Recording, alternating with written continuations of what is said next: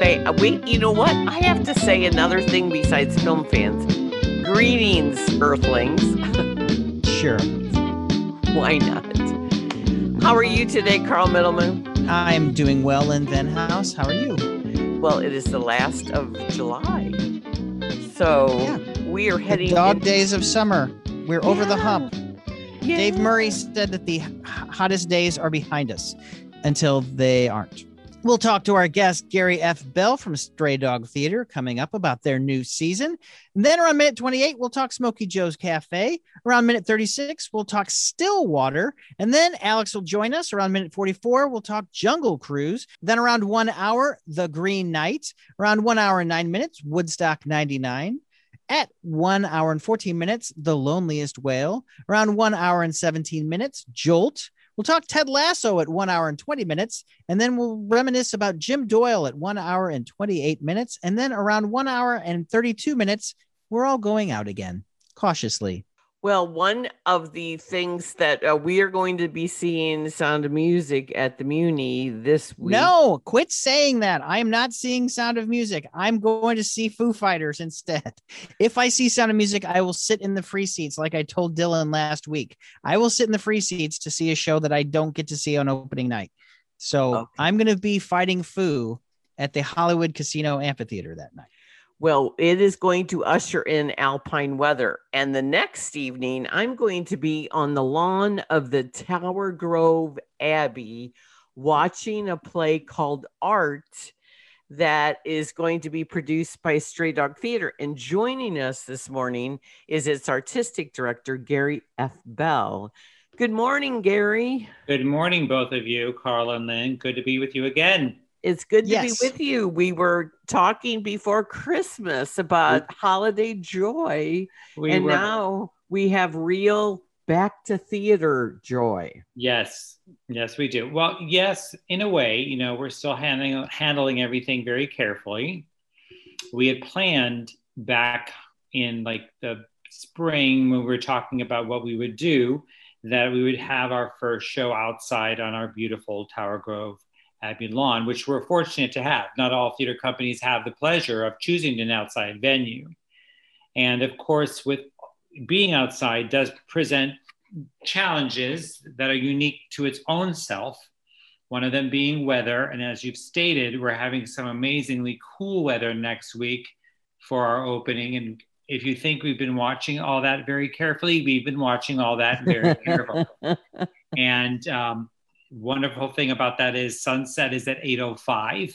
So that's a nice thing. We figured that out back in the spring. So even if it is a bit hot, there's no sun bearing down on you. But we're going to have some, you might even need a little bit of a wrap. If it's 80 in the day, it might get, you know, kind of coolish if you're sitting out there. But we're happy to have that. Well, and with the challenges, excited. Of course, we have, you know, the set, the lights, and all that has to be moved outside, and props and wind and cars driving by, and you know, anything could occur. But we feel like, you know, why not give it a shot, give it a chance? And there was a time period when things were looking better in our world health-wise, where we thought, should we move it back inside? But then we thought, well, we've already set it up this way, and just to be safe, let's just keep it outside. Well, we're really glad that we stuck with it, because again, we're in a position right now where we're going to be much happier that we're outside because of the way things are going with the masks, mandates, and of course, the unfortunate continued spread of the Delta virus. And we're wishing everyone the best and hopes through all those illnesses and sicknesses, but we're gonna do the best to keep everyone safe. So that's the plan, and we're sticking to it. You could have gambled very wrong. We could have gambled very wrong, but we tend at Stray Dog to gamble very cautiously and think we're just going to go with what we did. We don't want to be crazy. We'll see where things go. And there's a possibility, a slim possibility, that our October show might be outside as well. We're hoping that that's a warmish October, but we might have to do that one as well.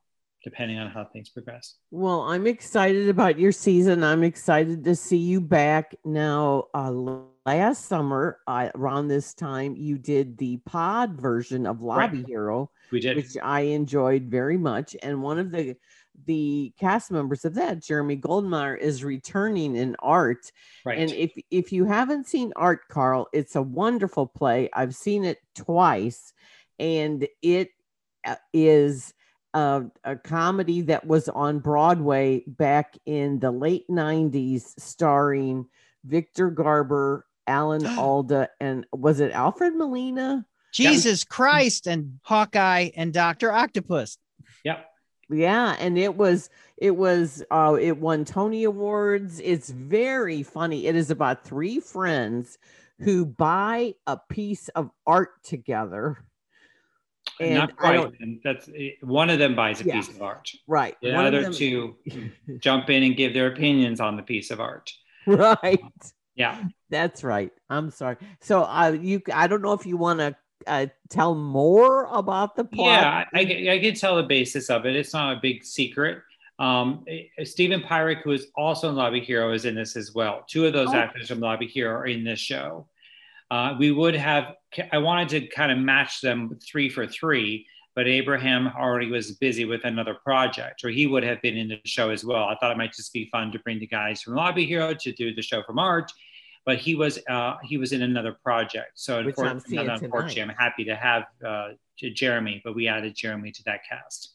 Because what we're kind of doing right now for safety's sake is, finding people that we know. There's no auditioning able to be done, so we're just casting these earlier limited series shows with folks that we know, plus they're small. Yes, they're small. The three shows that we're doing, one of them's Art, and then we have Blue Orange, and then Who's Holiday. We chose them because of their limited cast size for the safety reasons. There's three people in this show, there's three people in the next show, and there's one fabulous actress, Sarah Polizzi, in the Flash show. So this limited series was specifically chosen with the COVID possible restrictions in mind to keep as few people around and safe. But yes, the show basically is about one gentleman who buys a painting, a controversial painting, I'll just say that. And the other two folks are trying to go back and forth and decide, does this have any artistic merit value or does it not? So that's kind of the deal with what's going on. It's a quick hour and a half, in and out, trim and slim, but as Lynn said, it's a Pulitzer Prize winning play. It also has won the Tony and many, many awards. So it should be fun to see. Absolutely. Yes. And these men, they live in New York, and it was originally set in Paris. Correct. And their friendship will be tested because of their opinions. Yes, they go through discussions about art, and then discuss their friendships, and all around this other fourth character in the show, which is the painting. The painting becomes its own character. So it's a fun show. A lot of people enjoy it a lot. We're doing well with sales, all again, because I'm pretty sure we're outside. That's making people feel very comfortable. So, well, I love if you go to straydogtheater.org, you get all of the COVID guidelines. You said they updated the other day, and so you guys are in line, and the show doesn't start to the 5th. So things might change in the city and county even before the play starts. That's correct.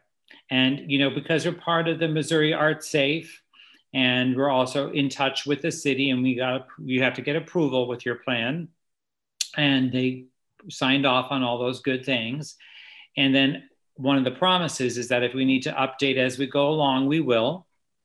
So our hopes are that people will be generous of spirit and kind of follow along with what we have. We want to bring art back, and to bring art back safely, we all have to kind of just follow the rules that we're offering. Now, here's a little special thing that Lynn may know or may not know, but on August 4th, when Lynn is coming to see the show, that's when the majority of the reviewers are coming. And we're kind of using you as a test. We're going to have you all follow the rules and do the guidelines so our volunteers can make sure that it's safe for you all. But we know that we're going to get a lot of support from you folks because you reviewers are so supportive that we're going to use you as our test guinea pigs on seating and safety and all how we do that. Like, for example, you know, we can't seat parties unless they're complete because we want to make sure we take one group to one pod. Like a restaurant. Yeah, it's a seating pod. So you can't wait for your friends and we'll raise your hand and say, come over here and walk willy-nilly. If you go inside to the restroom, you will have to wear a mask and you'll be guided to that bathroom and guided back outside. And, you know, we'll be there to guarantee that all that is done well and safely for everybody. So if I can put any words out there about the show is, please be patient with all of us as we go on this adventure of this new way of producing theater outside. It's new to us. I'm sure you can imagine it's new to actors, having to be inside as to outside and how they'll need to be mic'd. And so there's a lot of new things about this whole concept. And let's not forget that many of us are kind of stressed out because of the year we just went through, or year and a half, and the fact that we're still in it. So there's a lot going on. We're going to ask for a lot of patience and grace and guidance as we walk through this together. Walk, don't run. Walk, don't run. Another thing we had to do was not just have our regular volunteers. We had to actually hire people to be the same volunteers for the entire time through because the guidelines are so much more strict, because you can't just stand there and hand out a program, which is an important job back in the day. But now we need them to help share the guidelines, know the guidelines. Everyone has to be informed. They have to be very mobile in their movement. So we'll have the same 3 volunteers the entire time of the show. So a lot of things had to be changed, you know, be different. Well, that is great. It runs through August 21st. Now, is it going to be Thursday through Saturdays? Yeah, it's Thursday, Friday, and Saturday for 3 weeks. We are doing a Sunday also at 8 p.m. because, of course, it's a night show. We don't want to do it 2 p.m. on a Saturday. That'd be scary in August. So we have, of course, our 10 shows all the way through the 21st. And then we have the 15th, which is a Sunday, all at 8 p.m. And we'd love for you all to come and join us. Well, that'll be great. Now, the Tower Grove Abbey is a beautiful building that you have put a great deal of care into over the years. And usually it is general admission and we are sitting in pews and it's very intimate experience. And they hire really excellent craftsmen and music director and things like that. But this, I'm really looking forward to seeing it on the lawn because it is a beautiful space. So I think that will be fun. But when you say pods, you mean like the Shakespeare Festival in St. Louis. Carl and I were each in a pod for that. Correct. Yes, you'll be in a pod with your group, the folks that you have socially distanced with. We have 2s and 4s. And because we try to be very accommodating, many of our folks are single folks who come to the theater. They were like, do I have to buy a whole pod for myself for 2 seats if I'm using one? We said, no, you can be, we'll give you a pod that's normally for 2 for the price of 1 ticket, and we'll remove that seat for you. So it's doable. And we're trying to be as flexible and as accommodating with the different group sizes as we possibly can. Well, and a lot of people want to know if there will be food and beverages there, because you guys have a full bar when you are inside. You are going to have them, but it's going to be a little modified. That's correct. We have canned cocktails. We're going to have, we think, appropriate for the outside show in the summertime, we're going to have some kind of ice treats, like, you know, maybe some popsicles and things like that, which we can just basically put down on a table. You can put money down and then we can exchange that without having to open anything or stir anything. So we have looked into everything that is possible that we could possibly touch anyone and made that be a non-issue. Now, some places are trying to be cashless and they're trying to be touch-free. Are you guys still going to accept cash? We would prefer for you not to bring cash. We prefer it to be a card or touchless and all those good things. If worse comes to worse, we will have our gloves on and we can make change for you. But we prefer for folks to remember to try to do everything as touchless as possible to support the safety and health. Another thing we're doing, all of our program is online. You can hit a scan button, you can read all about it. So there's going to be no passing of programs or things of that nature. We are going to have a show card, which is a small piece of a card that describes the show, which will be seated already on your seat.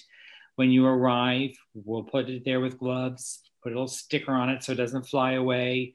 You know, we have to think of multiple things that I think that people would be surprised you have to think about to do this safely and not touch anyone and to be as far away from each other as possible. One of the downsides and sad difficulties is that, you know, after the show is finished, your friends can't stay and talk. You have to leave the show. You can have moments to reflect and, you know, how we do, Lynn, sometimes, you know, in the lobby and chit chat and talk and support each other. That has to, everyone has to leave the show. And it is unfortunate, but I'd rather have that than not have theater. Right. And you are planning a full season in 2022, and that's on your website too. And I'm very excited because you're going to do Good People, which is rarely done. Plus, you are doing A Little Night Music, one of my favorite Sondheim shows that is never done. And you're going to do the Putnam, the 25th Annual Putnam County Spelling Bee, which, Carl, if you haven't seen it, I have seen it. Oh, it is so much fun. It's fun. Plus, you're going to do a musical I've never heard of, but I know you have a penchant for things like Evil Dead, right? And spoof, especially Charles Bush's spoofs. And so this is called Triassic Park with a Q, Carl. The musical. A Q might be a giveaway. So is it on a certain avenue? No. It might stand for a certain gender identification. Yeah, that might be a giveaway. So that's going to be really fun. And then you're going to announce something later. Well, I can give you the special announcement now. Right here. A big coup, a big break. What do we have? The rights to do the musical called Ride the Cyclone, which is a really fun musical about some kids that ride the cyclone and unfortunately have a tragic end. And then we visit them as they travel through hell and back again on a journey. So again, one of our crazy musicals that we like to do, and it's a very unique musical. It is very desirable to be done by all of the kind of, you know, bohemian theater companies like ours. So we were researching that license for quite a long time. So that should be a great lot of fun. Ride the Cyclone, originally Canadian, was played in Off-Broadway in 2016. Well, look at you. You're absolutely right, click, click, Carl. Click.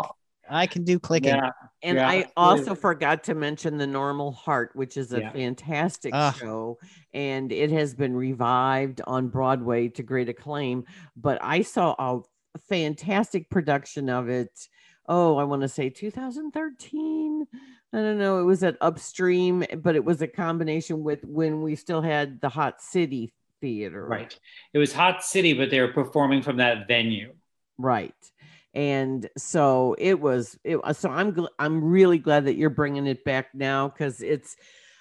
I think it's very timely. It always is timely, and you will have a great cast. Now, this cast, besides Stephen Peirick and Jeremy Goldmeyer, who are always excellent. They will be joined by Ben Ritchie, another one of your regulars who I last saw in The Hedda Gobbler and A Doll's House and The Crucible. He was wonderful in The Crucible as the doubting, one of the doubters, let's put it like that. Yes, he was wonderful. Yeah, so Ben Ritchie is also extremely accomplished, has worked with us, you know, numerous times, especially in the classic pieces that we've done. So we have the three top-notch guys that we could think of, and as many of them more in St. Louis, but we wanted to be assured that we had folks that could kind of deliver and take this a little bit by themselves, since we had to focus on so many COVID things, you know, so you need folks who are going to really come through for you. And both those guys, again, Jeremy and Stephen were in the Lobby Hero, and then Ben was available to do this with us. So we're excited for that. Well, your next show in in October is Blue Orange. And I'm not familiar with this, but I ran into David Wasilak and he said he was in it. So tell us about that. It is basically a real interesting story about a gentleman who is in the mental institution, and he believes he's the son of Idi Amin. And then there's two other characters, a young doctor and an older doctor. And the older doctor's like, we need beds. We need to move this along. I think he's well and healthy. And we have a younger doctor who's like, I'm not thinking that's the best for him. So there's a lot of discussion over mental health, how we handle folks in mental health institutions. Again, a show that's very relevant to today and some of the mental health issues that we're going through. So we thought that was an important show to share. And another small cast. Yes, 3 people. And so we have this, drama in the middle of 2, surrounded by 2 comedies. We just thought it'd be nice to have something to share with that subject as well. Daniel Kaluuya was in the British cast, and I love him. Oh, wow. Oh, yeah. Big fan. Well, your Christmas show is always delightful. It's always it's very unusual, Carl. It's not your standard It's a Wonderful Life. And so you're going to have a connection to the Who, which are not the music group, but the little people who inhabit Dr. But Cindy Lou Who. Yeah. Right. Yeah. We have always decided that there's so much of the classic stuff at Christmas, which we love and think is great, but it's also nice sometimes to have something that's off the beaten track. So it's about Cindy Lou Who, and she's grown up. Her life has not turned out the way that she thought that it might. And so she tells us what happens after she's grown up, after her adventure and adventures with the Grinch. And it's all told in rhyme, just like the Dr. Seuss stories. And she's got a lot to say. She's a very big personality, I'll just say that. And Sarah Polizzi, who's going to be playing this character, also accomplished actress who has a lot of personality. So it's going to be really a wonderful workout. So that'd be super. And just a reminder, what are you going to do if children decide to show up for this very adult play? We let them know ahead of time with a big M that's for mature audiences, and kids are not allowed in our theater of a certain age anyway. And as far as teenagers go, I always share with folks who ask me, you can do research on any play these days. We have all these fabulous electronic technological ways that you can find out and make a decision for yourself if you're younger. Teens can come see this show. That's really your parental job to figure that out. But our shows in general are not for children overall. So we do have our after school programs where kids are part of that. And every now and then we will do a show that's good for kids and let folks know. But folks who know Stray Dog Theater after almost 20 years know that we kind of err on the side of adult programming. Well, sometimes people get confused. You might want to reach out to Taylor Momsen from St. Louis, and who played Cindy Lou Who in the Ron Howard movie, who has grown up into be a rock and roll singer in Pretty Reckless. She actually has lived this life where she was a wholesome little kid, and now she's a rock and roller. So she actually might be home at Christmas time. She may be. Yes. Oh, Lordy. You mentioned outreach. I know you do after school programs with children, but you also have added, you have a charity component because you're always collecting food for food outreach and things love food outreach. But you also, I'm going to be volunteering there tomorrow morning. Also, you have an older component. You have Silver Stage Senior Theater. That's right. And they were able to do their version of Julius Caesar on an audio recording for us that we presented as well during this pandemic time, because that show got shut down back in May as well. So we have things for seniors. We have our kids stuff with our after school programs called Arts in Mind. Normally we have Arts in Reach, which is summer camps. So we have a lot going on. So we do offer things for everyone of all ages at all times. So I do have a question for you, Gary. You are directing Art and you're directing Who's Holiday, but you're not directing Blue Orange. Correct. Is there a reason? There's not a reason. The associate artistic director, Justin Bean, and I, we split shows by season. We do, usually we have a 6-show season. We do 3 and 3. And we usually will direct the shows that we think speak to us best. He actually found this show. I had suggested it. He read it and researched it and thought he wanted to do that. So we kind of sit down and say, what do you think you want to do for this season? Justin tends to do most of the musicals, especially the ones that are more modern. I tend to do the ones that are a little bit more mature, I like to say, as opposed to old. Like I'll do Guys and Dolls. I'll do Gypsy. I'll do my like Funny Girl and those. And he airs on the side of Tommy and Spring Awakening and Evil Dead. He is younger than I am. He's in his 30s. I'm a young 50. So you know, same here. Things speak to us, you know. And so we work very closely together, as Lynn knows, and we find that we decide what shows we just think would be the best for us. And it's really nice having someone to work off of and with. So and it doesn't burn you out. Yep. 3 shows. No, and one of his strengths is he usually works with a lot of the tech, and he picks the greatest music to use as bumpers or he always adds some really nifty touches, yeah. I think. He's very talented. He's done something that Susie Orman says you should do when you have a job, which is make yourself indispensable and unfireable.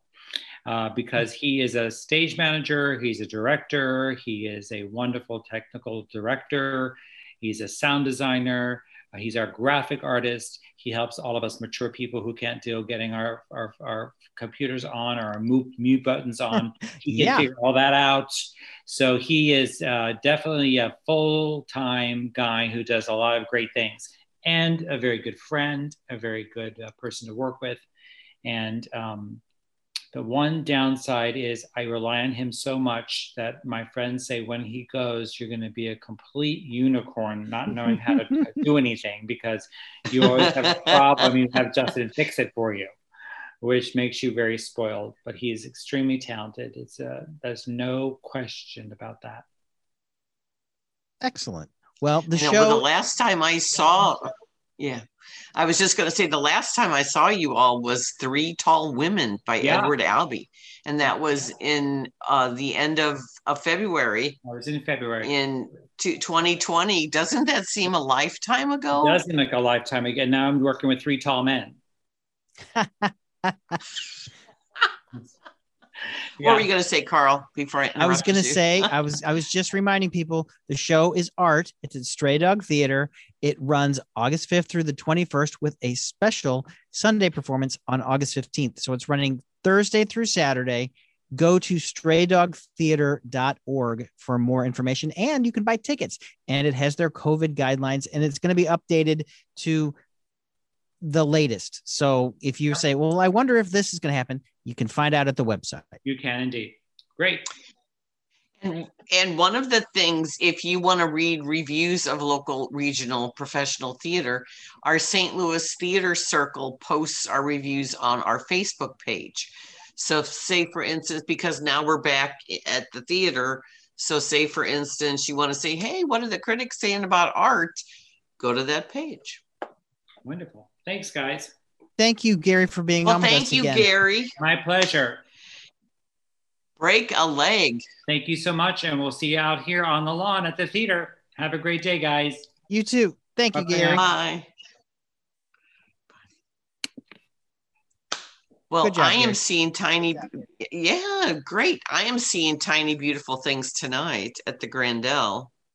Nice. So, and that has got Abraham Shaw in it, and Stelly came on 2 weeks ago to talk about it. So yes, I will let you know how that is. All right. And then what did you think? Say it again. I was going to say, what'd you think of Smokey Joe's Cafe? Here's what I thought of Smokey Joe's Cafe. I didn't realize it was a musical review. I thought there'd be some sign of story. All these other jukebox music. It's not a jukebox musical. It's a musical review. There is no story. There's just a people get up and they sing, and it's just the Liber and Solar songs, which are fantastic, by the way. Some of them are better than others. And it's just great. And I love the fact that at Gaslight Square, there was a store called Carl's. That's right. And as a youth, I was actually there, not in Gaslight Square, but I was at the downtown one. Nice. And what did you think, Lynn? I really enjoyed it because it is a review, and if you like a beefier story, you're going to be disappointed. However, I had seen it twice before, and I will say that this production, the creative team, made great pains to give the story, give the songs vignettes, to create characters. The 9 singers, I call them acting singers, mm-hmm. the 9 people that were assembled to present these songs were extremely talented vocally. When the guy with the deep voice, Christopher Sands. Oh my gosh, he's so fantastic. Oh, when he came out, people were looking at each other around me like, who is that guy? That's not for real. And you knew that so when I was reading about him, he played Mufasa on Broadway. Yes. Well, okay. He's got an amazing bass. Right. And then Michael Kilgore. I always want to say Gilmore for Michael Kilgore. He was at Muni Magic in 2017, and he sang Home from The Wiz and Brought the House Down at the Sheldon. It was so beautiful. And it is online. He was in Jesus Christ Superstar here. He was one of the guys, Pharisees. Caiaphas. He was Annas. Very, very deep voice. Oh my God. His rendition of I Who Have Nothing to me was the best of all the songs the other night. I love some of the songs. Some of them there. That's the problem with doing these reviews. Some of them, like, I'm not going to say which one, but one of the Elvis songs is so ingrained in your head that you can only hear Elvis, and it doesn't matter what a great job they're doing on stage. It just sounds a little off. Yeah. Well, I understand that. I personally bristle a little bit at the sexist lyrics because it was that time. It was the 50s. And so you have to take that into context. But I think the women did a great job, especially on I'm a Woman. Mm-hmm. And that's Tiffany Mann, Dee Rosilio, or Rosilli with an I. I keep wanting to add an O to her. And Haley Podchen, who was Dainty June in Gypsy a couple years ago. And she was the dance captain for this. And she and Michael Campino, you could tell they were the best dancers. And, it's very interesting, the fact that some people are not back to a full crowd yet. And you can tell that some people were uneasy being at the Muni. And if you are not, if you're not comfortable in crowds, you might not like the Muni right now, especially now. Well, there were people in masks, but there were people not in masks. And I was around regular people, but I think the Muni has streamlined everything so well, like we have heard with the metal detectors. You just zip, you don't have to stop and let them search a purse and do a wand. Mm-hmm. That was the biggest bottleneck all the time. Oh yeah. And when you go to the concession stand, it's cashless and you get a receipt in your email. And so it's very zip, zip, zip. That's good. Yeah. So it is the Muni. It was nice to be back. Mike Isaacson was so gracious. They've started that Denny Endowment Fund for Denny Reagan. And you can read about that in your program. The program is online. You do get one, but the program is online. But I think there was a real joy for people to return. And the crowd was only almost 6,000. So it's not a full house. But they said that the numbers are comparable to 2019. So it's not more, it's not less. It's about the same what it was. Yeah, well, it's an essential part of St. Louis summers. Now there are Easter eggs, as Kofi. What is wrong with me today? As Kofi said last week when we talked to him, there are Easter eggs, and one of the noticeable ones is they have shopping bags from Sticks, Bear, and Fuller. Ah. Which was fun. So they have nods to St. Louis, but I thought the talent assembled was excellent, and the guy directing the band, who is on stage, was fabulous. Abdul, the music was great. Hamid, and I am forgetting his last name. Carl, help me out here. The music director, but the choreographer, Josh Walden, he used Marcia Milgram Dodge's original concept, and she's the director of the show. She's directed it before in Chicago, and their local theater awards are called the Jefferson Awards in Chicago, and she won for directing Smokey Joe. So I think the set and the whole creative aspect of it was very nice. The video design, I love that retro feel. I love the vintage costumes. I think it all came together to give us a real fun night. And it's kind of maybe easing into it with the music review. Yeah, that was good. I like that. I just really, there were just some things that, that weren't. It was good. They didn't finish their performance last night due to the storms that happened. And so I don't know if they're going to do rain checks or what happened, but they had to cancel the part of the show last night. Oh, I wasn't thinking about that when it started raining, but yeah, back in the saddle. Well, Carl, moving on to movies this week. Alex McPherson, who is the newest member of the St. Louis Film Critics, and he writes for my site. And recently he was added to ScreenRant.com. Oh, nice. Yeah, he's going to do features for them. He saw two movies this week, and he saw one we didn't see. So we're going to wait till he shows up.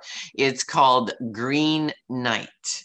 And yeah, he might be texting me, but I cannot find my phone. My God. Okay. So let's... all right. Go Abdul ahead. Hamid Royale is the music director. Thank you. You're welcome. He was fabulous. Yeah. The music is... I mean, the Muni, it's good to see the trees, too. Yes, they have 7 trees. All right, so let's talk about the movie I didn't see, but people are saying that it is a tour de force in acting, and it did well at Cannes. It's called Stillwater, and it's going to be all about Marky Mark. Or no, Matt Damon, sorry. Yeah, Matt Damon. Okay, much is made about him playing a redneck. I don't get it. I mean, he's fine. He's fine. He's not going to win an Oscar. As much as we love Matt Damon, and he's being heavily touted for this. He already has an Oscar, by the way, for writing. I know, but this is not the performance that's going to get him an Oscar. He immerses himself into an unemployed oil rig worker in Stillwater, Oklahoma, who goes to France, Marseille, to be exact, because his daughter, Abigail Breslin, who he's estranged from, her name is Allison, she has been convicted of murdering her roommate, and it is in her 4th year of a 9-year sentence. And her grandmother raised her. Her grandmother, by the way, is Deanna Dunnigan, who won the Tony for August Osage County. Love it. Very prominent member of Steppenwolf Theater, and she was the grandma in The Visit. Anyways, she plays the grandma here named Sharon, and she has taken care of this girl her life. Her daughter, the mom, committed suicide, so she's been that because the dad, Bill Baker, played by Matt Damon, was a screw up and got into trouble. He actually served some time. He was a big drinker. Hi, Alex. We're talking right now about Stillwater.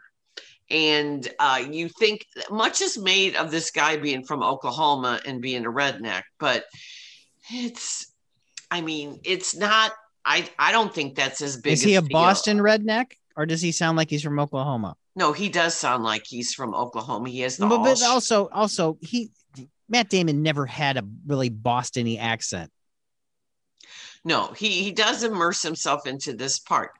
My issue, and it just pains me to say this because it's Tom McCarthy who did The Visitor and Station Agent, which are far better at fish out of water stories, character studies about people that are brought together through fate. He has got 4 screenwriters credited on this movie, and he directed it. And I'm very disappointed in it because I think the trailer that is hawking this movie makes you think it's going to be like Liam Neeson in Taken. Oh, really? Trying to get justice for his daughter. Now, these are both very flawed people, and they are very dysfunctional. And as the movie goes on, you'll find out some things that you will not like about these people. And I can't say what, but this impacts how you view this movie. And I thought we were going to have this redemption story because the dad's trying to make up for being a bad dad when the kid was little. And when he goes over to France, he befriends this little 9-year-old girl and her mom, who's played by Camille Cotin, is her last name, Cotin. And she is a stage actress, single mom, and an activist. And she starts helping Matt Damon and becomes his interpreter. Then he moves in with them and he gets a job, and then they become lovers. So it's a late in life romance story, kind of a daddy do-over, because he's doing all these things with the little girl that he didn't do with his daughter. So we have that plot. And then we have the trying to overturn what the girl says is a wrongful conviction. And so he becomes the investigator on his own, and he has a language barrier, cultural barrier. There's all that. This movie is 2 hours and 20 minutes. Ew. It is like an extended episode of Law and Order. So you have that intensity. And then you have this, like almost like Tender Mercies with Robert Duvall, with this redemptive. But, and I will say this, spoiler alert, there is no redemption. Let's just put it like this. You're waiting there. So I think the whole audience the other night was expecting this story to go one way, and it does not. And everybody sat there, I think, in mild shock, like, oh, okay. Oh, that's it. Oh. Mm. Well, Tom McCarthy wrote and directed Spotlight and won an Academy Award for it. Would it have been different if they would have gotten the Amanda Knox rights? Yeah, I think this is a blatant ripoff of the Amanda Knox case, in which, to refresh people, this student exchange program. She was studying abroad. In Italy. And she did 4 years in prison for killing her roommate. Her roommate winds up dead, and she gets convicted, even though she's loudly proclaiming her innocence. And in 2015, the Italian Supreme Court overturned her conviction. So she is out. Now, I just think it takes so much from that without even attributing it, or there's nothing to say this is big, but it's just one of the big stumbling blocks for me was Abigail Breslin. She lacks the emotional depth for this part. And it just demanded more than what she's capable of, I think. So you don't like her. So these are people you don't like. So why should you invest anytime 2 hours and 20 minutes? Well, then let's not invest any more time with it and go for the biggest movie of the weekend. And Alex is here. Hi, Alex. Hello. How are you guys doing? Good. Well, we look forward to hearing your take on Jungle Cruise, which I know you saw because you texted me. I saw it too. And I did. And I saw it at home. And so did Alex. Did you see it on the big screen, Carl? No, I saw it. I watched it before the Muni on Monday. I watched it before the Muni. So I'm going to start with something positive. It is the most fun I've ever had while being disappointed. Oh, I had fun. I said this a lot of times. Dwayne The Rock Johnson elevates everything he's in. He brings it to another level. He is a fantastic actor. Say what you want about him. The guy commits, and the guy is good at what he does. He knows his limitations, and he knows what he can do and what he cannot do. He is fantastic always. You never see Dwayne Johnson give a subpar performance. And if you have, please let me know, because I even Tooth Fairy, he still gives a great performance in Tooth Fairy. And Emily Blunt is Emily Blunt. And this is silly. This movie is silly. Well, when you have a movie based on a Disneyland ride at a theme park, I think you have low expectations, and I certainly did. But the moment it started, well, besides that ancient setup. No, there are two cold opens before they even show the name of the movie. There are two cold opens. One is for her and one is for him. And it starts with her, so you don't automatically get into the, hey, this is a Disney movie. So that's smart. The fact that they start with her, making it all Indiana Jones type, is smart. And then you go into and if you've ever ridden the Jungle Cruise, and I have friends that are skippers. They actually went to a screening with other Jungle Cruise skippers. And so the first 15 minutes of the movie, that last 7 minutes of that Dwayne The Rock Johnson skipper, that was magic and gold for them, because they told all of those jokes. That is the whole ride. That is the experience of the Jungle Cruise at Disneyland and Disney World. They did that very well. Oh, so those puns are real. That's part of the shtick that the employees. Yes, they get a whole list of jokes and they have to do them at certain parts, but they're also allowed to ad lib. And my friend Jack, Disney Plus right now is doing something called Behind the Attraction, just to, of course, plug this. And the first episode is Jungle Cruise. And my buddy Jack is in a B-roll being a jungle skipper. He's not a captain. They are skippers. And he is actually in the Disney Plus story that is on here right now. And then he saw it. And then I have another friend, Matt, that was a Jungle Cruise skipper. They liked that first 7 minutes. Now, the rest of the movie, I didn't ask them about, because it's not fair, because they work for Disney and I'm not going to ask them that. But Max and I had an argument the other day. He says this is a derivative of 4 movies. I think it's derivative of 5 movies.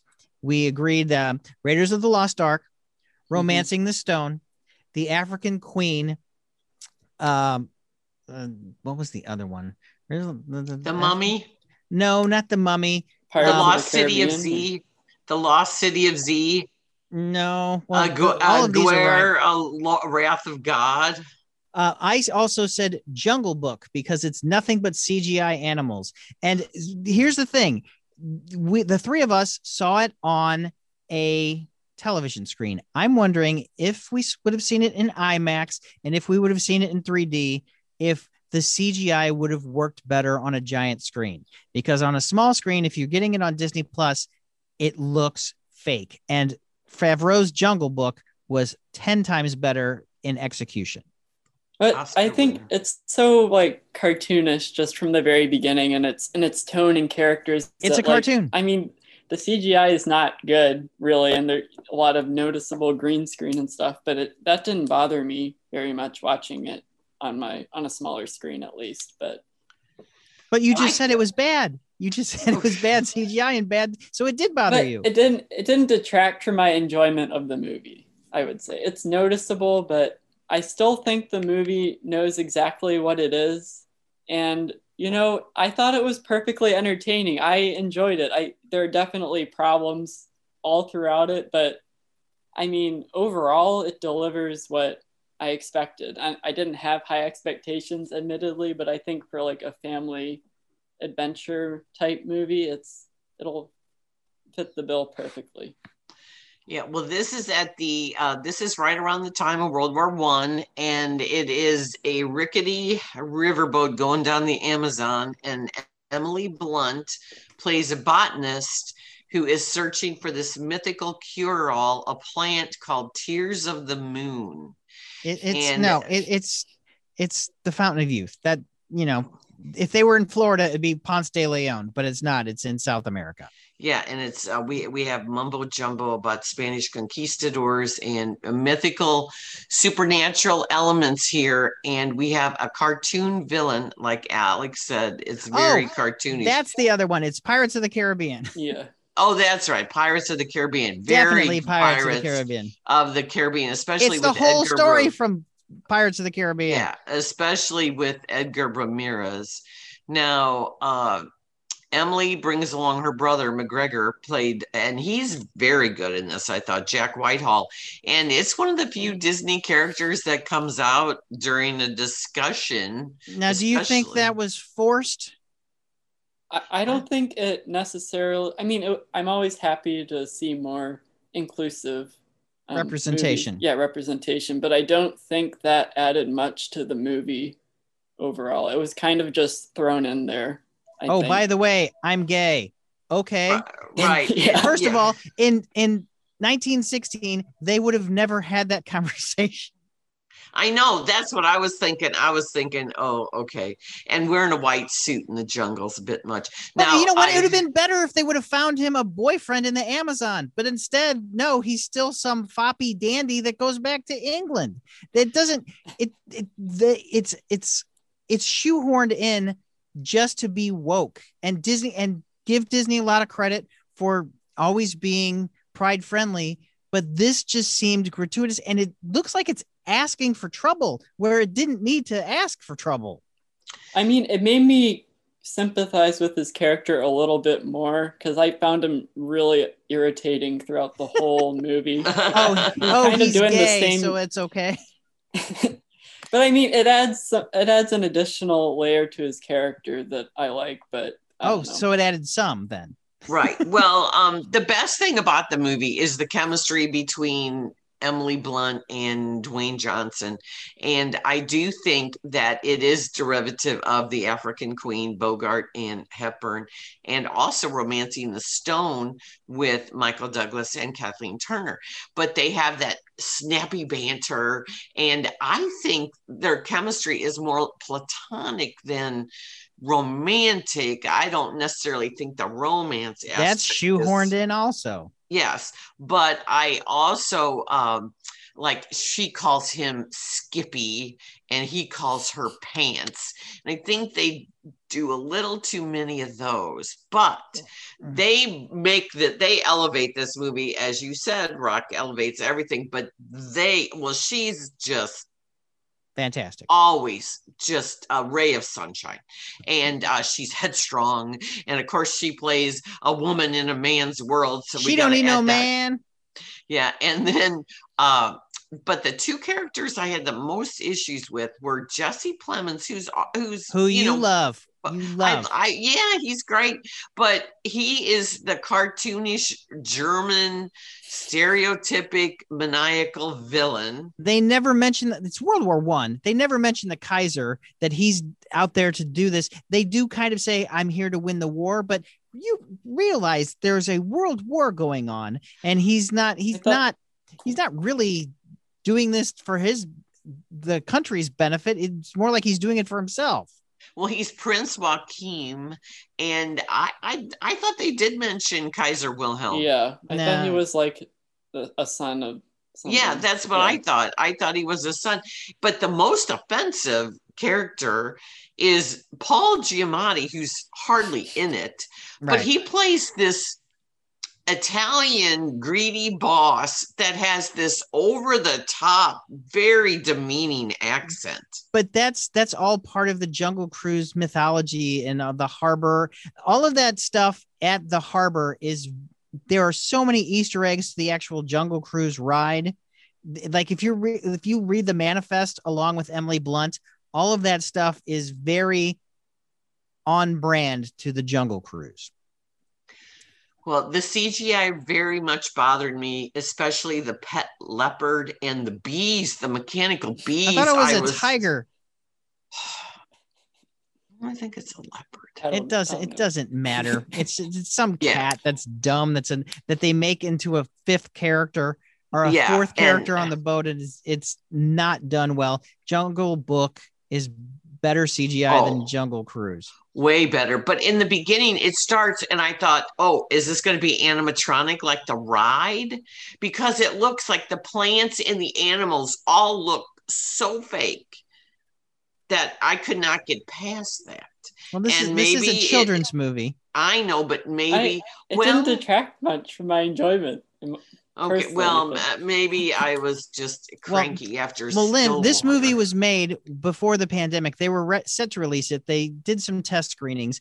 And the reason it is 2 hours long before the credits hit, it's more than 2 hours with credits, but it's 2 hours long. It would have been a lot shorter because the test audiences said more banter, less Pirates of the Caribbean fighting.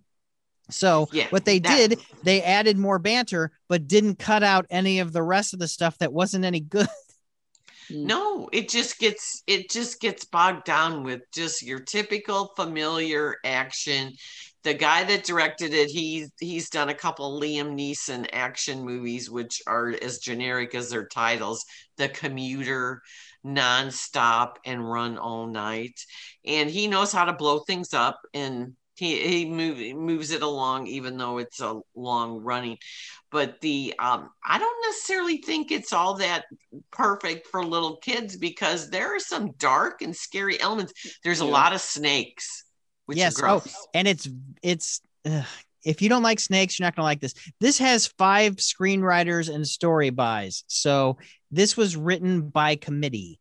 And this has also been in turnaround forever. They were going to make this movie in 2011 with Tom Hanks and Tim Allen from Toy Story. They were going to have them do a buddy comedy.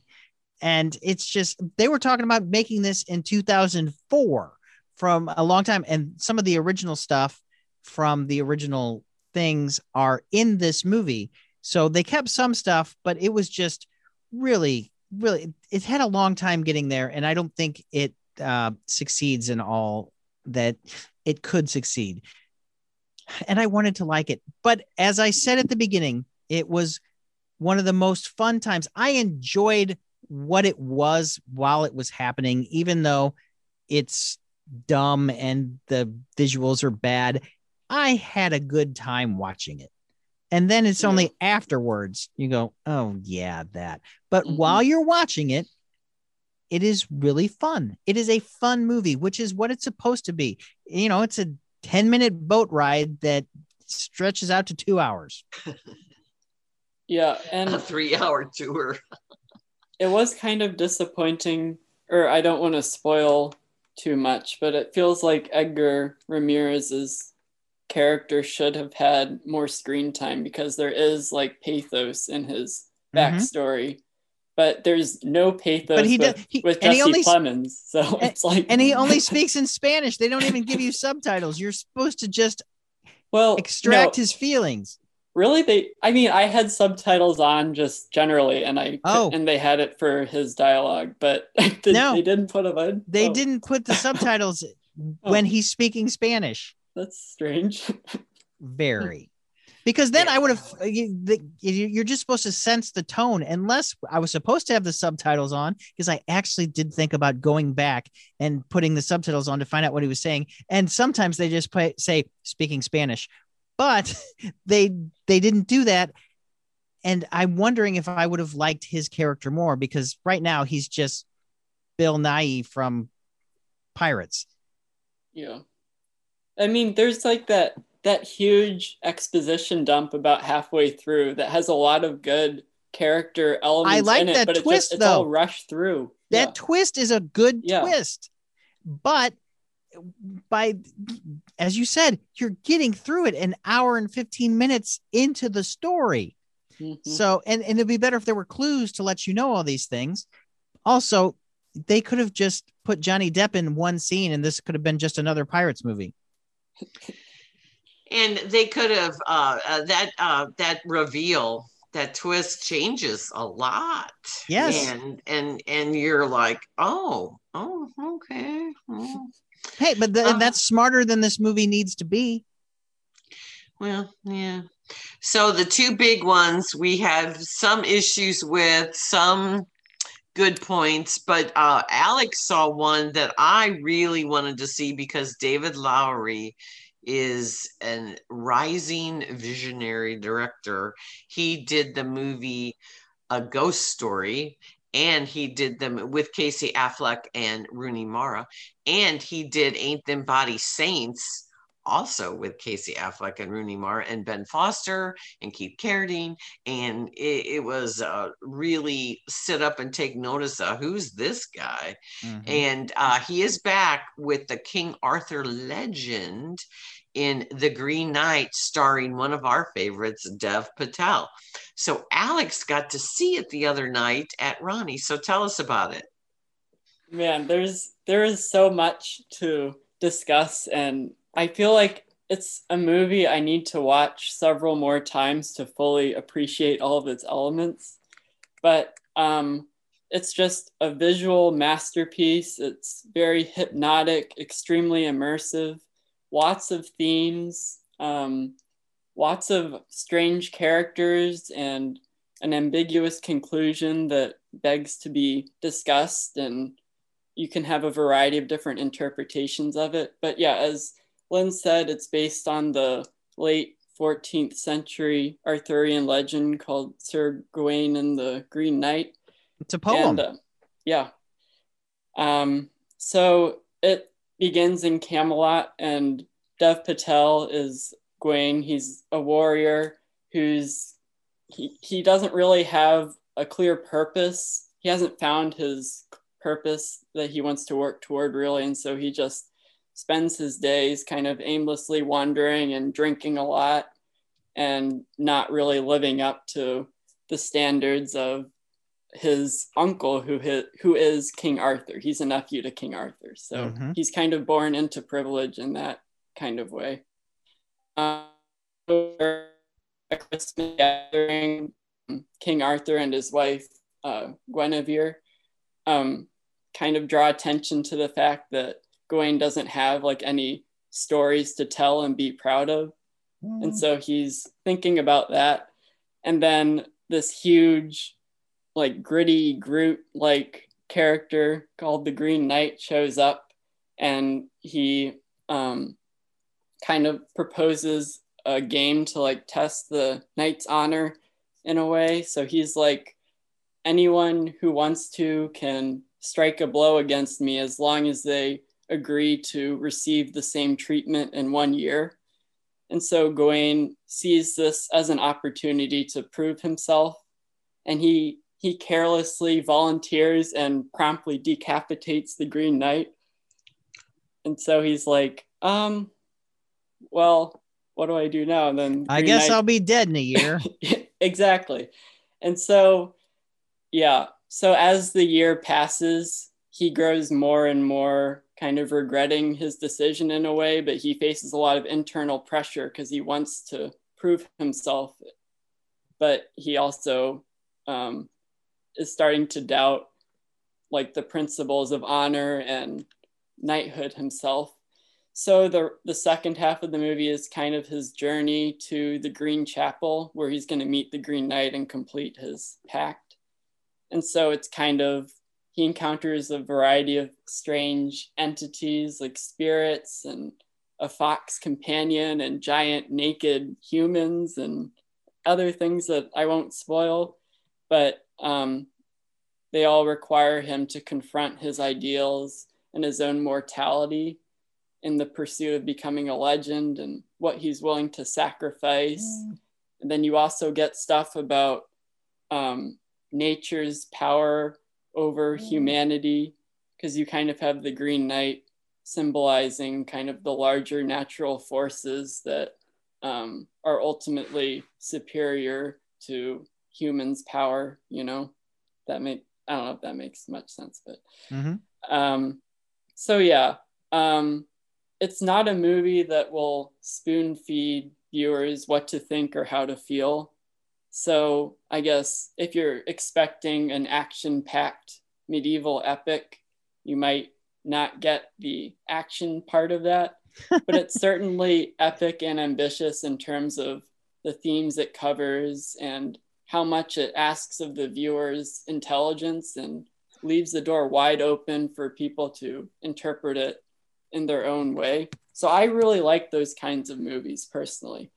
But even if people don't really care about the characters that much, the visuals are just so mesmerizing, from the costuming that kind of uses colors to symbolize different ideals and things like that, and lighting that evolves from kind of cozy interiors to like forest drenched in thick fog.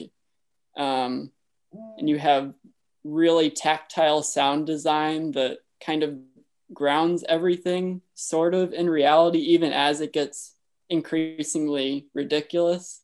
So it's like you have a weird, I don't know, just a really bizarre fusion of like the supernatural and like the lived in kind of feelings there. And the score by Daniel Hart, I think is his name. Yeah, he's done the other movies too. Yeah, I mean, it feels like it's designed for a horror film in a way at some point. So it establishes a really foreboding atmosphere. So yeah, in terms of visuals, there's a lot to feast on. And also, of course, Dev Patel is really, really, really good. And it's kind of a subversive casting choice in a way for a story that's typically dominated by white men. Well, so just like he did with David Copperfield. Yeah, which I still need to see that movie. Oh, you should. It's so good. Yeah, you would really like it. Now, this bears no resemblance to Guy Ritchie's King Arthur legend, does it? No, I haven't seen that, admittedly. Yeah, just run from that one. But who else is in this? Joel Edgerton. What does he play? Well, he plays a character that I don't want to go too in depth in, but he's a strange person that Gawain encounters late on his quest. And Alicia Vikander plays Academy Award winning. Yeah, she's really good in this as well. Good cast. Yeah, Gawain's girlfriend, kind of a lower class individual in Camelot, and then she. Well, I also don't want to spoil how she's fully involved in the story, and then you also have it's a 400-year-old poem. Yeah, but I mean, okay, I would say that it's important for people who want to see this movie to kind of be familiar with the poem and the characters before they go in, because as I mentioned, it's very ambiguous, and I think sometimes it doesn't even tell you the characters' names outright. And it kind of assumes, I mean, that might be incorrect, but I feel like I really appreciated that I kind of knew who everyone was before I started watching. I was and I lied. It's a 700-year-old poem. Yeah. Well, Jungle Cruise was a 400-year story. There you go. So this is available in theaters. So The Green Knight is available in theaters. It's at Plaza Frontenac, correct? And is it? Yeah, I saw it at Ronnie's. Okay, so it's at the Marcus, and also, is it at High Point? I think it is coming to the high point, yeah. Yeah, so it started today. Jungle Cruise is in theaters, but also Premier Access on Disney+. So that is $30. And then Stillwater is in theaters only right now. So we have three movies that are available in local theaters, but the Disney one is also Disney+. Yes. So other than that, I saw two documentaries. One premiered on HBO Max last week called Woodstock 99, Peace, Love, and Rage. And it unfolds like a horror movie of the events that occurred during the festival in Rome, New York at a closed Air Force base, in very hot conditions and a lack of amenity and very greedy vendors who were charging $4 for water back in the day, and a lot of angry young men. Let's just put it like that. So it is. There were only three women, one per day. I know, and it was Sheryl Crow, Jewel, and Alanis Morissette. So some of those women are angry. Well, so that was the time. It was right after Columbine. It was during the Y2K hysteria. It was when the Girls Gone Wild videos were all the rage, and the Monica Lewinsky, Bill Clinton scandal. And so the movie puts the socio-political things into context. They have talking heads, of course. They talk to the promoters. Michael Lang, the original Woodstock promoter, was on board, and so was John Scheer. They blame MTV. Michael Lang says this could have been called MTV stock. This is when everybody, all hands on deck, were at this festival, and then MTV pulled it. They did have, I think it was like $150 a ticket to go to this. And they also had a pay-per-view, and then they came out with a CD and a DVD, but it really degenerated into violence and looting and fires and sexual assault and injuries and one death and a lot of broken stuff. And they told Fred Durst to calm the crowd down, and he led Limp Bizkit in Break Stuff. So, yeah. That's the name of a song. I know, but I'm just saying. But they could have played Nookie instead. Well, they did. But that was another one. And then Red Hot Chili Peppers, they went to Anthony Kiedis and said, hey, the crowd, we got these fires and the crowd's going crazy. And they played Jimi Hendrix Fire. So that was clever. Well, the damage was pretty extensive, but yeah. This unfolds. So the talking heads are journalists and musicians. Moby was horrified, and he was in one of the alternatives. That's where I guess they were having raves and stuff, but he and his band pulled out pretty early, like we gotta get away from this. MTV wound up pulling all of their people. Kurt Loder has a lot to say, but he also got really criticized. And Dave Helms from St. Louis, who was a VJ on MTV for 5 years, and I'm sure Dave Holmes, I'm sure you are well aware of his career. He is one of the talking heads. And then they have, they have musicians and journalists and people who were there, the firsthand accounts. So the director, Garrett Price, he has started this series on HBO called Music Box. And this is the first one, but this is a full documentary. It's an hour and 50 minutes. And this Music Box series is going to be on pivotal music events. Right. And this is the first. They renewed it just based on this. Right after this aired on Friday night, they decided to renew it. So they're doing it right. It's very well done. The director wanted to create like this horror story scenario, like all these kids are going for a weekend of debauchery. It actually was July 22nd to 25th, 1999. And they're all going for, you know, sex, drugs, and rock and roll. And then it unfolds horribly. So it has that aspect of being this cultural disaster. And it's very interesting. I thought it's very depressing and disturbing. Yeah. But, you know. It was what it was. And it was not good. Yeah. Well, another documentary that has been in theaters for quite some time, but now is available video on demand. I didn't ask for a link when it was in theaters, but they have been promoting it as a video on demand. And it is also on Paramount Plus, if you have that streaming service. It is called The Loneliest Whale: The Hunt for 52. Yeah, and they keep sending me this, and I was not interested. Yeah, well, it's interesting. It's fascinating. If you are, if you like things about the ocean, I do, and I enjoy that. It's the perspective of this loneliest humpback whale. In 1989, a Navy researcher heard this whale, and the frequency was 52 hertz.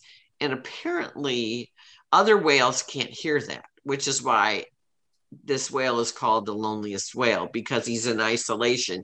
Now, the last time anybody has heard this whale is 2003. So this guy, Josh Zeman, who directed this film, he goes on a search for this whale. And so the movie is about the search for the whale. Now, he makes it kind of about himself, and it's kind of disjointed. But I thought that whole concept was good. And last year, My Octopus Teacher won the Oscar for Best Documentary. I don't know if it deserved to win. It was fine. Yeah.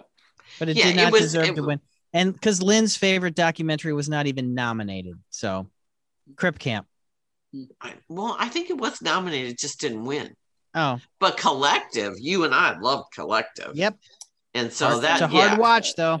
Yeah. In a year of COVID, I could see how people would rather do My Octopus Teacher than Collective. All right.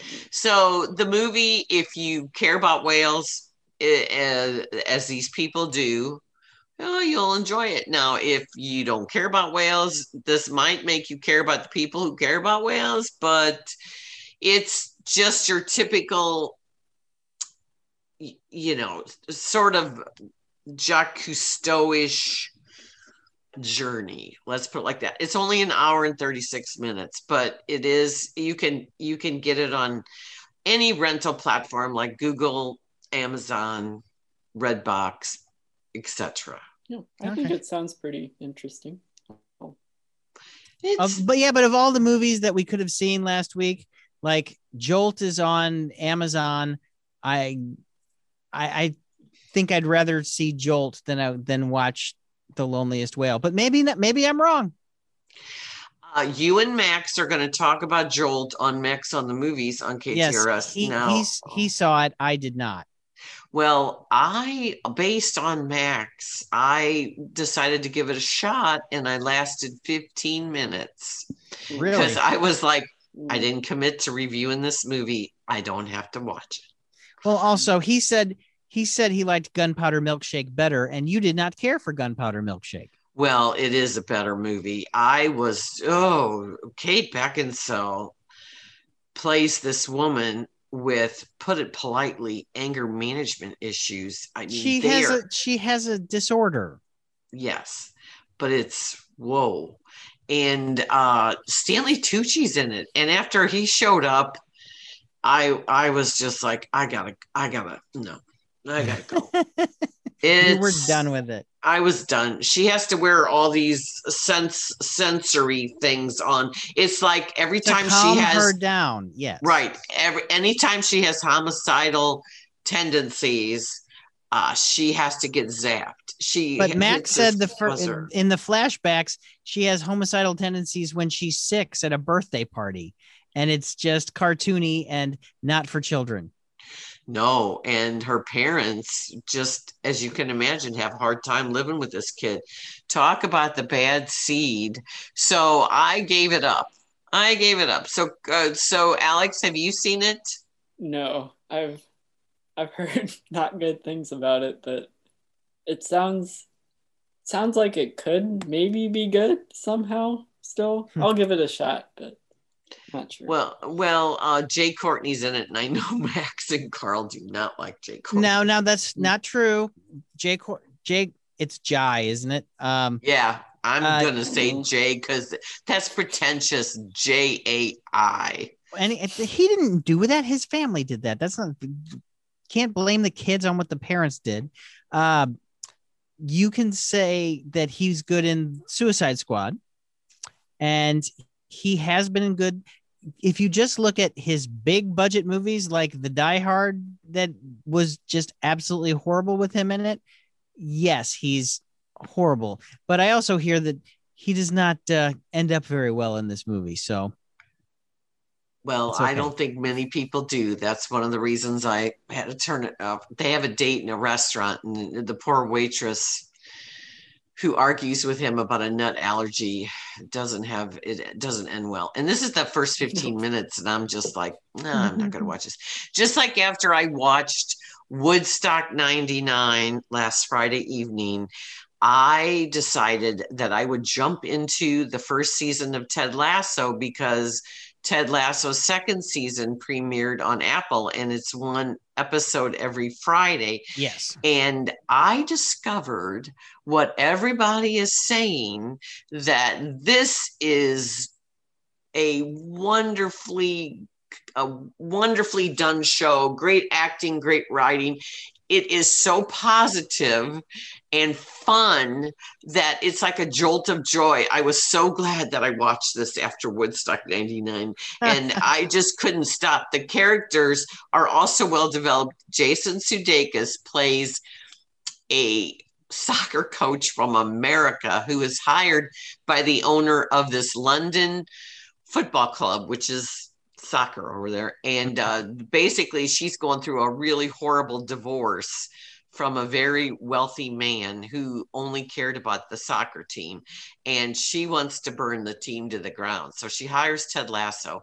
Now Jason Sudeikis is this guy from Kansas who is bluntly honest and always has words of wisdom, and it's the corn pone advice, and he treats people well, and everybody gets on his side. They expect to burn him and they expect to mock him. Well, England does mock him. They're always calling him wanker, but he wins over everybody in the strangest situations, and it's just a character. Now he created this show also with Bill Lawrence, who did Scrubs and Cougar Town. Yes. And there's another guy, the name escapes me, but he helped with How I Met Your Mother. Somebody else. And then Brendan Hunt, who plays his secondary coach, is one of the characters. It has been nominated for a record 20 Emmy nominations for a freshman year comedy. Yeah. Mm.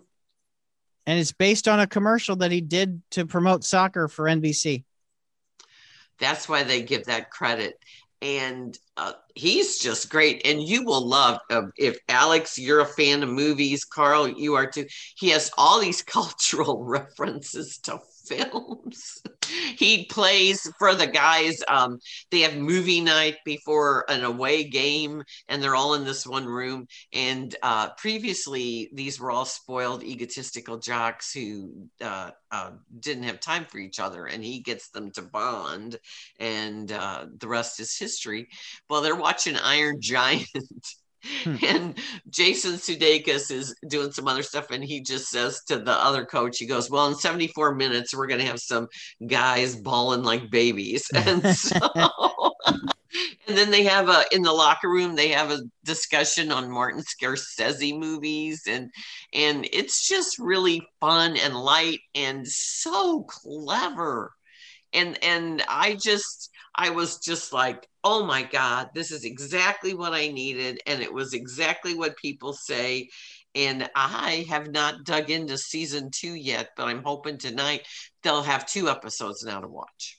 No, excellent. I need to watch it. I can't believe I haven't seen it.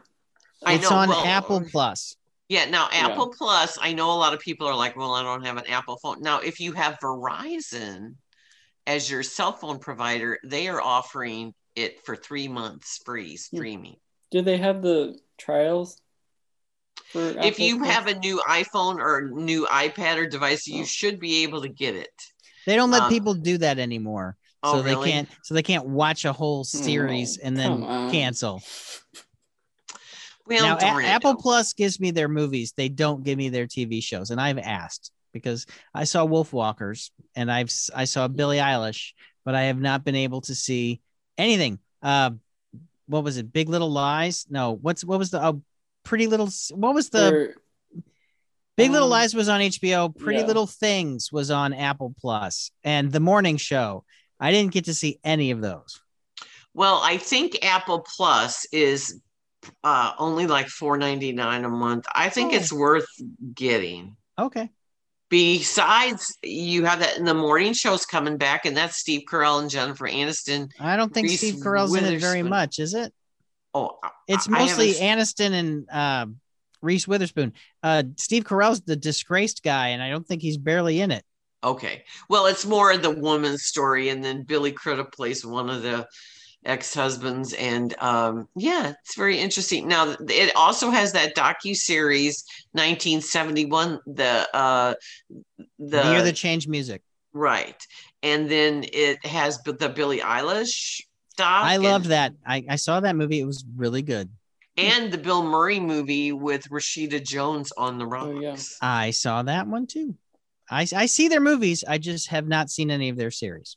So I think it's worth getting, but it's definitely worth seeing this, because to me, this is the best show on TV, and it's going to clean up at the awards. 4 of the actors are nominated for supporting part. Wow. For supporting, and they're just really fun. It's just like back when you used to watch a sitcom that was just so fun that you just looked forward to it. I don't know, back in the day, like Cheers and things like that. It just has that. Plus, he's a fish out of water because he's in England. Love England. You know, so, well, on DVD this week, guys, we have our video on demand. Today, In the Heights begins. So does F9. Okay. What? Already? Yeah. Fast. Yeah. And then A Quiet Place started July 27th. A Quiet Place 2, part 2. Okay.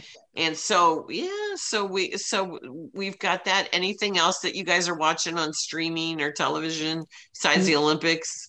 No, I've just been watching a lot of old ZZ Top videos because how many years ago did I dress up as ZZ Top for the morning show? I was actually Dusty Hill because John Hewlett was Billy Gibbons because he's taller than I am. So I guess I was Dusty Hill. That's funny because I didn't realize that I was Dusty. They were together for 51 years until Dusty Hill's untimely death the other day at 72, and they were going on tour, but he was having some medical issues. Yeah, he actually had dropped out. He had a hip problem and had dropped out of their last show. They're supposed to play this weekend in several places, and I can't find anything that says that it was canceled. So I don't know if the other two are going to go on. Well, Billy Gibbons, there's an article in Variety and he is quoted as saying, "We will continue." Okay. So it was the same guys since 1969 as a trio, and now they are a duo. So I it was very honorable that they had not changed lineups. And now I don't want it to be like The Who, where 2 of them pass. It made sense when only 1 of 4 passed away, because they got Kenny Jones, and Kenny Jones is a fantastic drummer. But then when John Entwistle died, then half of them are gone. And so they're still The Who. So if 1/3 of ZZ Top are gone, do you really continue on? I don't know. I mean, that's got to be a tough decision for Billy and Frank to make. Yeah. And another shocking death in our St. Louis radio community is Jim Doyle. Jim Doyle passed away like a week after John Larrabee passed away. So these guys that were on, and they both worked for the same radio company at the time. We talked about Jim Doyle on the air. I kept having to say it was my second favorite radio station because I was actually on the radio while talking about this. So I couldn't say it's my favorite radio station while I was on another station. So I kept having to say it's my second favorite morning show. It's my second favorite radio station, but I love classic 107.3. I listen to them all the time. They are very calming and very soothing, and they have specialty shows. In fact, I heard The Who. Leonard Slatkin plays songs off of his iPad, and he played The Who one day. But Jim Doyle was their morning show guy. But for a long time, for decades, he was afternoons on KZK. He was at WMRY. He was on 103.3 when it was KMOX FM. He was on Katy in the 70s. So Jim Doyle is, I said, radio royalty, radio legend here in St. Louis. And it's very sad. He had a heart attack while swimming, while he was on vacation. And it's just very sad. And I'm going to, I will be there to support the Doyle family. It is, I will miss Jim because he was also a very, very nice guy. He was one of the nicest guys in radio. He, I interviewed him when he and Mark Close did the morning show at WMRY back in 1987 for the Belleville News Democrat. And then I wrote a radio column about St. Louis radio for Radio Digest. And then that went dark. And then I moved over to the St. Louis Journalism Review with the AM FM column for from 2000 to 2004. And I wrote about Jim Doyle no longer being at KZK. And I called him and talked to him, and he still remembers, because I saw him just a couple of months ago, and he goes, "You were the first person to call and listen to me talk about everything that happened." And he never forgot that I was, and so that really made me feel good. But he was the nicest guy.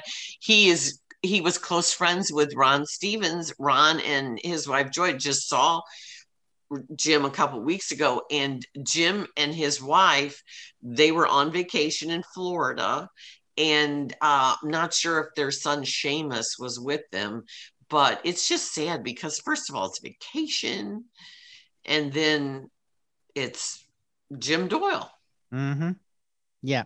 Like John Larrabee was a little older than Jim, but that's also... He was Y98. Right. But they were all owned by the same people. It was KMOX, Y98, and KZK. They were all in that same cluster. And so people around here at the radio station today are like, watch your back. Yeah, that would be disconcerting. Well, people are just, radio, as you know, Carl, radio's different. And people that were household names are now at that age where their life expectancy is not... Maybe you shouldn't have done all those drugs in the 70s, young man. But that's not what Jim did. No, these are old. I mean, these are guys dying when they're older. Right. So, Alex, you doing anything in St. Louis, or now that we're masking up again, you playing it safe? Yeah. Well, I mean, I went to the Green Knight. That was the first time I had been in a theater since the pandemic started. How did it feel? I mean, I think fine. It was, I'm still getting used to it because I'm concerned about the news yesterday that vaccinated people might, I mean, they don't know for sure, but they might be able to spread it very efficiently still. So that makes me more worried, but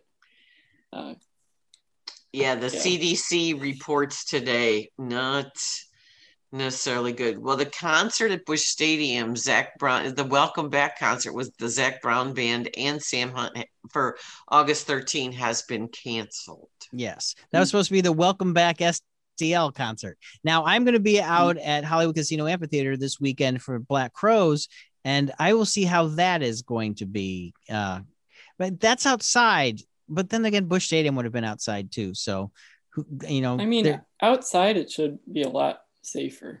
I hope it will be. Yeah. And then you're seeing the Foo Fighters on Tuesday. On Foo's Day. Alex, where can we find you on the social media, sir?